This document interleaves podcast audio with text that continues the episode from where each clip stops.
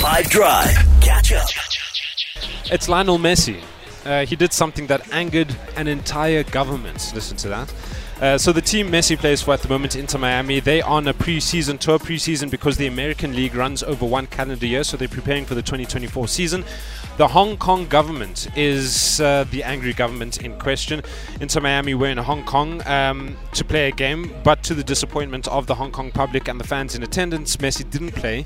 And that was all good and well. Maybe he had an injury. He did have an injury, and the Hong Kong public were kind of uh, they they were understanding uh, of that situation. Um, at that point, yeah, more understanding than angry. Then three days later, Inter Miami played in Japan, but Messi played in that match, and it was at that point that Hong Kong were like, "What's up with that, yo?"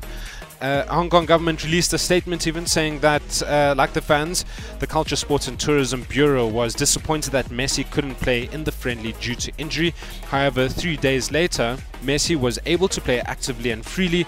The government hopes the organizers and teams can provide reasonable explanations. Uh, I'm not going to lie, I would also be upset. I remember when uh, he still played for Barcelona and he came to South Africa to play Mamelodi Sundowns. Uh, I went to that game and I was upset that Messi didn't start the match, um, but he did come off the bench to my happiness.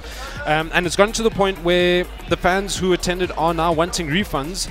I then thought, okay, this is ridiculous. You know, imagine you want a, a, whole refund because someone didn't play. But then uh, I found out how much they paid for the tickets. They paid $640, which is a very cool 12,000 Rand uh, for the tickets to that friendly.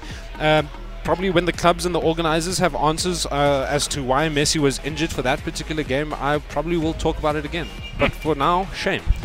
That's what I have for you today. If this were a real bit of extra time, this is when the ref will blow the whistle because it's finished. Catch up from some of the best moments from the 5 Drive team by going to 5FM's catch up page on the 5FM app or 5FM.co.za.